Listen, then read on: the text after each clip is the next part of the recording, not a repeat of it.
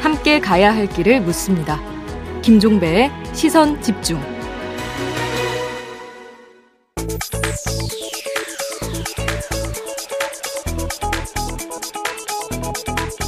네, 매주 화요일에 만나는 정치 견제학 시간입니다. 김재원 국민의힘 최고위원 모셨습니다. 어서 오세요.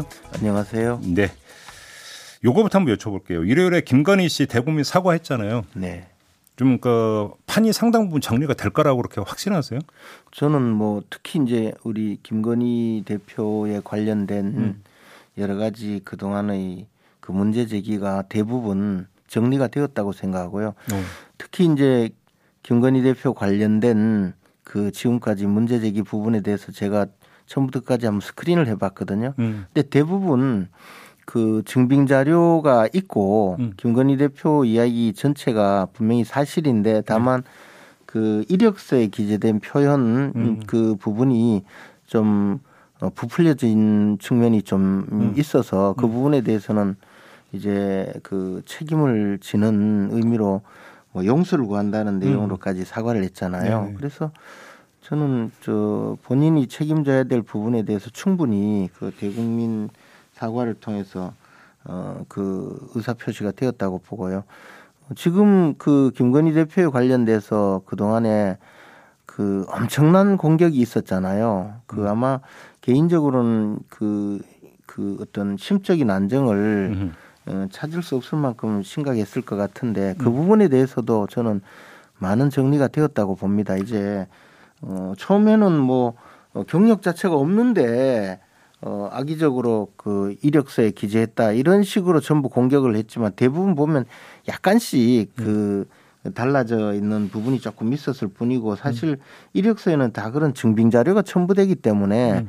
그 자체가 그렇게 문제가 되는 것 또는 증빙 자료가 첨부된 상태에서 이력서에 어 조금 부풀려져 있다고 해서 그것으로 이익을 본 것도 없거든요. 결과가 달라진 점이 없다는 것이죠. 근데 그 야당이나 언론의 그 반응 평가는 둘째 치고 이제 결국은 국민들이 수용하느냐 마느냐가 가장 중요한 문제잖아요. 그렇죠. 자, 그런데 그러니까 하나 예가 예를 들어서 인터넷에서 김건희 씨가 남편에 대해서 미안함을 표하는 그 대목만 뽑아가지고 신승우 씨의 노래를 BGM으로 깔고 했던 게 100만 명을 넘게 좋아하게 됐고 이랬다는 이야기는 어, 그 100만 명 중에 저도 있어요. 저는 아주 좋게 봤어요. 아무튼 전체적으로 볼 때는 그렇게 지금 적극적으로 아 그랬구나 고개 끄덕인다고 보기는 좀 힘들지 않나요? 솔직히. 그런 분도 있고 어. 또 전혀 아닌 분도 있고 네. 어, 그것은 이제 국민들께서 어, 받아들일 일이죠. 근데 제가 오늘 아침에도 언론을 보다 보니까 음. 그 코바나 컨텐츠 관련해서 후원금 받은 부분 음.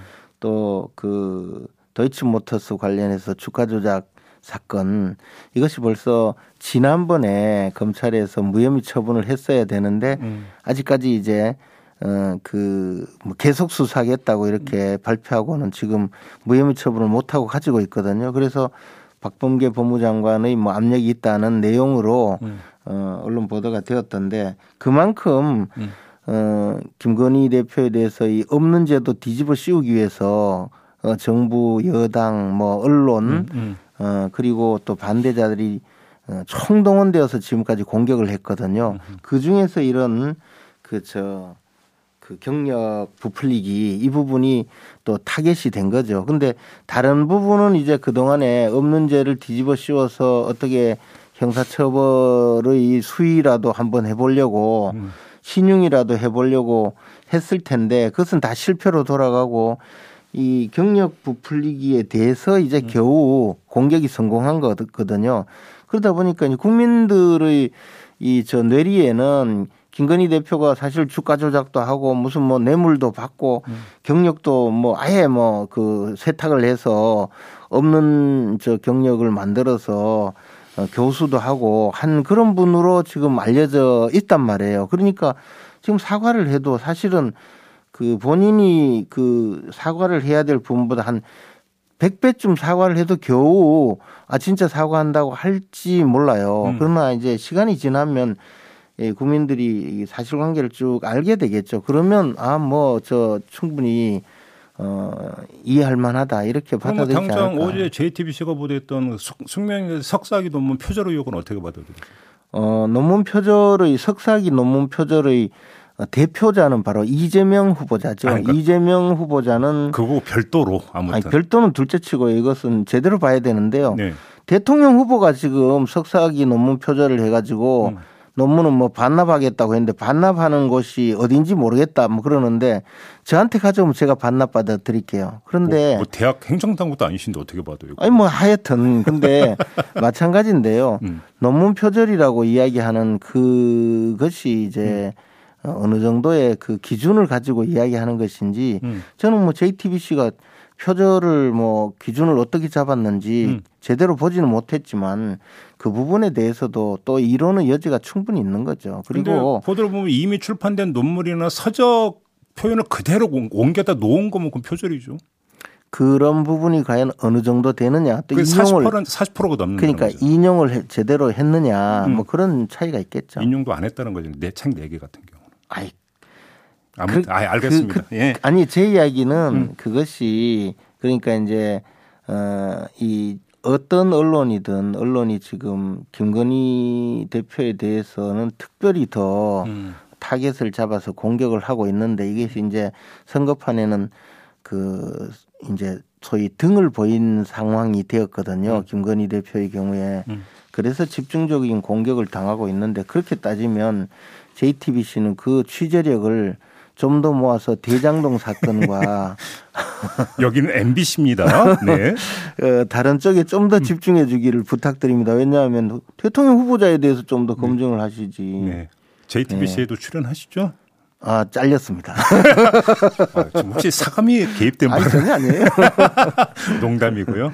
저도 농담이에요. 아무튼 그 대국민 사과를 한 다음에 혹시 후일담 들으셨는지 궁금해서 여쭤보는데 김건희 씨의 소감이라든지 사과 이후에 아니, 뭐 윤석열 후보의 소감이 혹시 좀 들으신 거 있으세요? 저는 못 들었고요. 어제 음. 이제 우리 저 윤석열 후보가 그 선대위에 참석하기 직전에 음. 잠시 대화가 있었는데 뭐 음. 어, 간단한 이야기가 조금 있었는데요. 뭐 음. 그냥 평범하게 음. 이야기했었고 평범하다는 게 뭔 뜻이에요?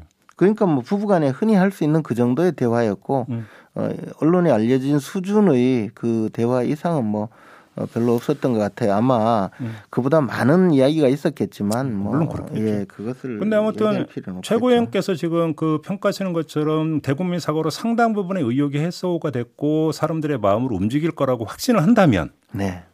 등판하면 되겠네요. 그냥 김건희 씨. 어, 그 부분은 아마 조금 더 생각을 하지 않겠습니까? 지금 워낙 심적인 고통이 컸으니까 그 음.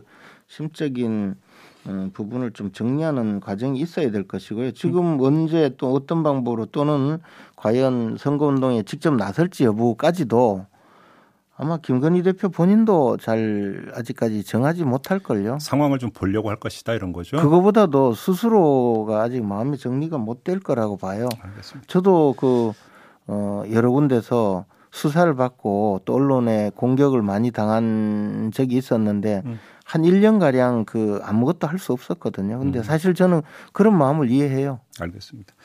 이준석 대표 얘기를 좀 넘어가겠는데요. 어제 거의 뭐 그 동시다발적으로 이준석 대표를 저격하는 발언이 많이 나왔어요. 혹시 네. 사인 교환이 이루어진 겁니까 어제? 아니 그런 거는 전혀. 근데 어떻게 동시다발적으로 그렇게 나올 수가 있어요?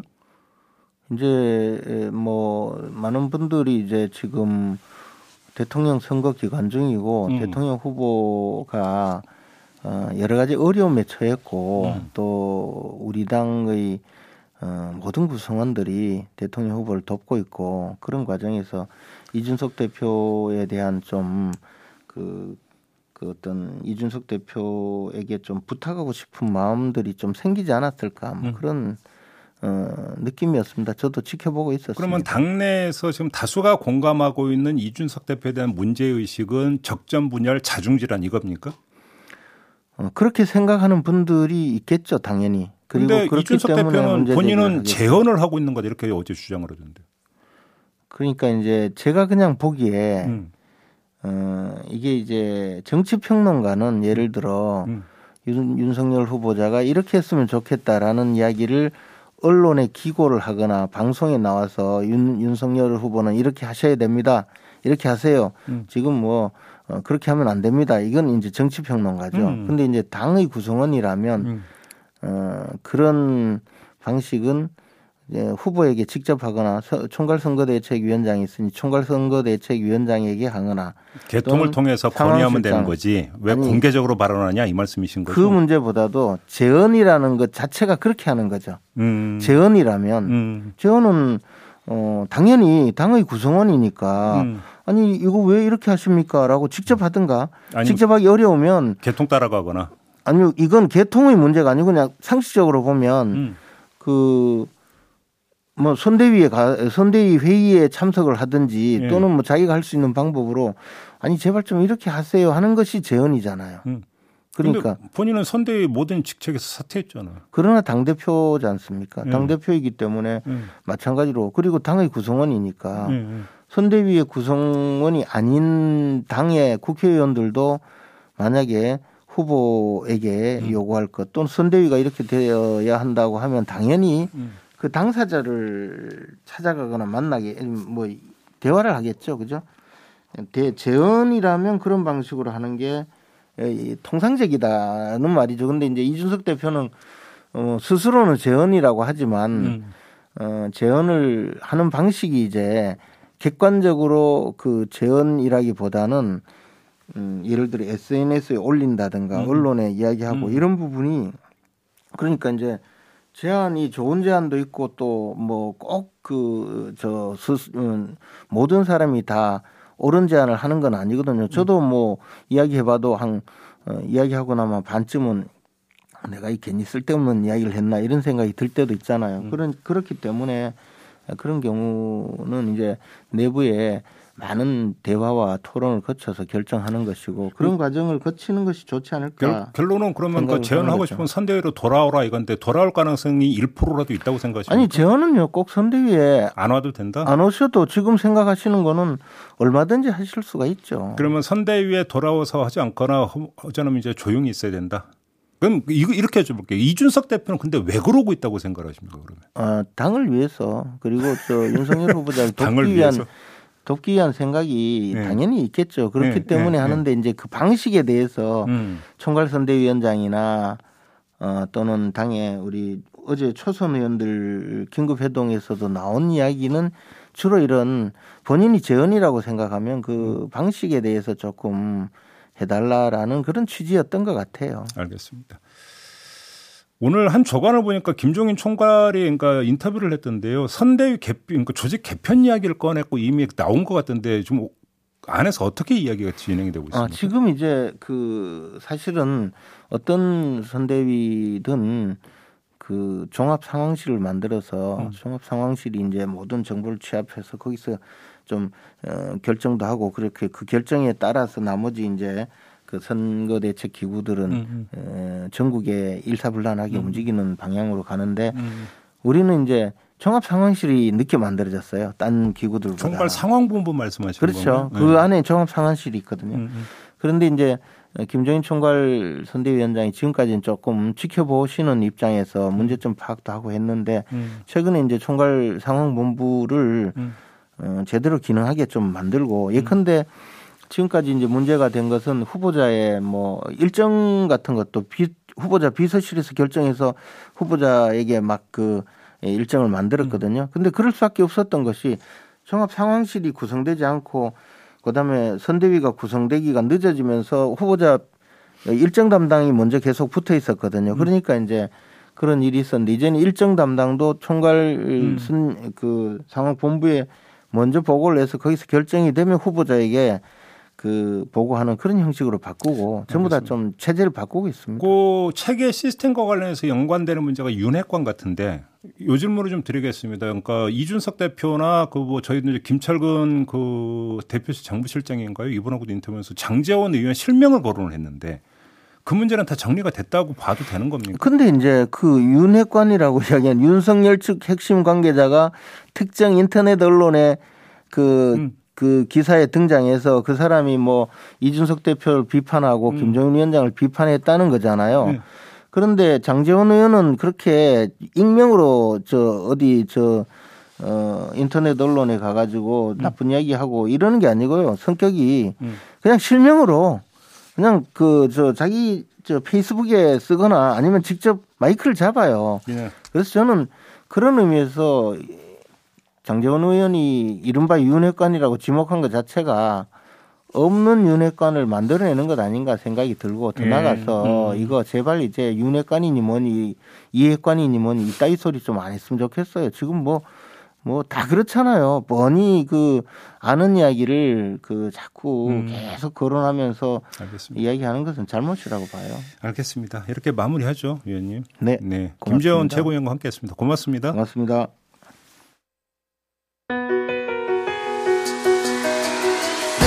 날카롭게 묻고 객관적으로 묻고 한 번 더 묻습니다. 김종배의 시선 집중.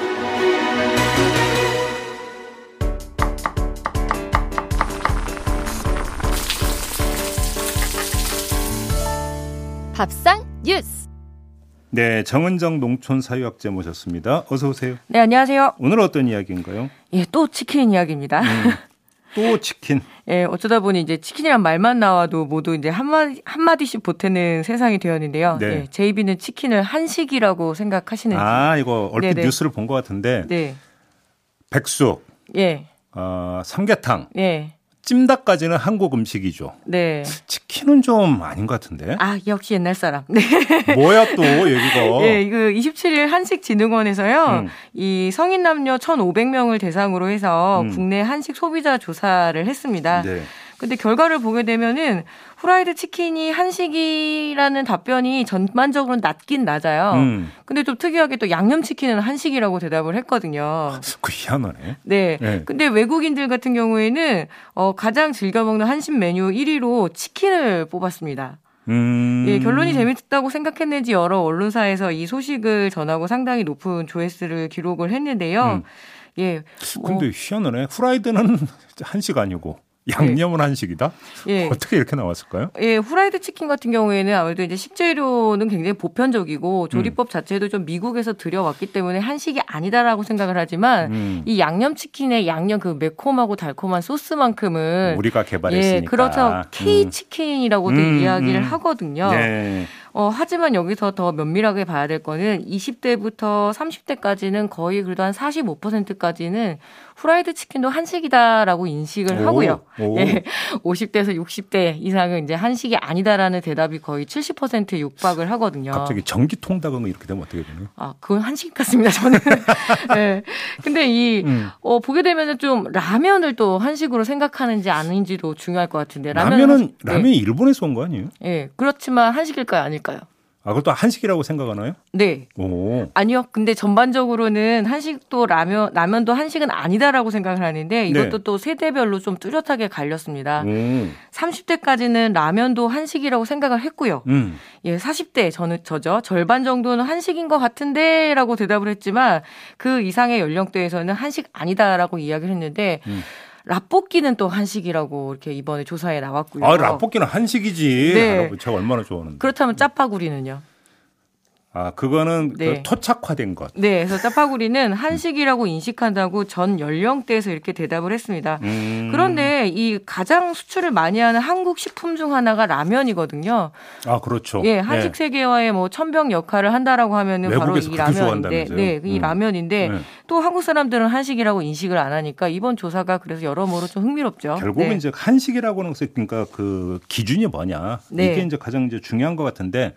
근데 이제 사람들이 이런 응답을 보면은 그냥 우리가 맛있게 먹고 보편화돼 있으면 한식 아니야 이런 인식 아닌가요? 뭐 그렇죠. 음. 정의 자체를 내리는 것보다는 이번 음. 조사에서도 당연한 결과지만 음. 한국인들은 한식을 가장 많이 먹고 이유도 너무 당연해요. 일상적으로 먹는 음식이어서 한식을 먹는다.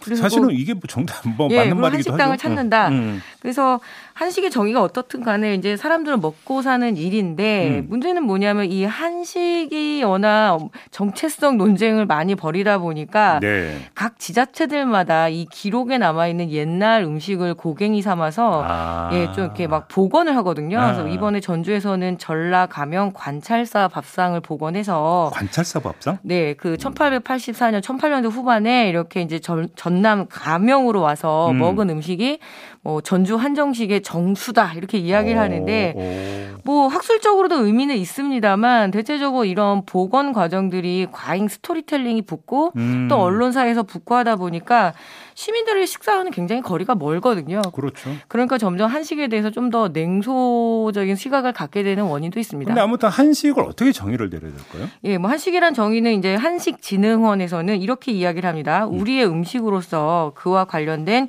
유무형의 자원 활동 및 식문화라고 좀 광범위하게 정의를 아, 내리고 아, 있는데요. 식문화까지 포함이 된다. 예. 음. 근데 이건 정의일 뿐이고 아직까지 확실히 정립이 안 돼 있다는 게 제가 보기엔 정답이고요. 음. 어, 이번에 한식하면 떠오른 단어가 무엇이냐라고 물어봤을 때 김치라는 응답이 자타공인, 뭐 한국도 마찬가지고 외국인들도 그렇게 꼽았습니다. 음. 뭐 우리 식생활에서 김치라는 것이 한식의 그 정수긴 하지만 과연 한식다운가라는 질문은 조금 어렵네요. 따지고 보면 사실은 김치에 들어가는 고춧가루, 네. 고추가 사실은 그 대한민국 수입이 된 지가 네. 고대부터는 아니니까. 네. 어, 중국의 채소 절임이 파오차이하고 그리고 음. 한국의 김치하고 논란이 있었던 적이 네, 네 있습니다. 네, 네, 그런데 결론적으로 뭐 김치는 이제 그 국제 표준 구역에 따라서 한국식의 김치만 김치다라는 결론을 내서 막 이겼다라고 자랑스러워 했으나 음. 뭐 우리 식당에 가면은 사실은 이게 과연 한식에 적합한가? 국내산 뭐 고춧가루도 안 쓰고 주로 중국, 아예 중국산 김치를 가져다 쓰니까요. 중국산 김치 엄청 많죠. 예. 네. 그래서 말싸움에서만 이긴 거 아니냐라는 그런 음. 자괴감도 좀 가끔은 들거든요. 알겠습니다. 네. 한식 진짜 한식이 무엇인가 한번 좀 돌아보는 시간으로 꾸며봤습니다. 이렇게 마무리하죠. 수고하셨어요. 네, 감사합니다. 네, 정은정 농촌 사회학자와 함께했습니다. 네, 시선 집중 이렇게 마무리하고 2부 마무리하고요. 8시 3부로 이어가겠습니다. 잠시만요.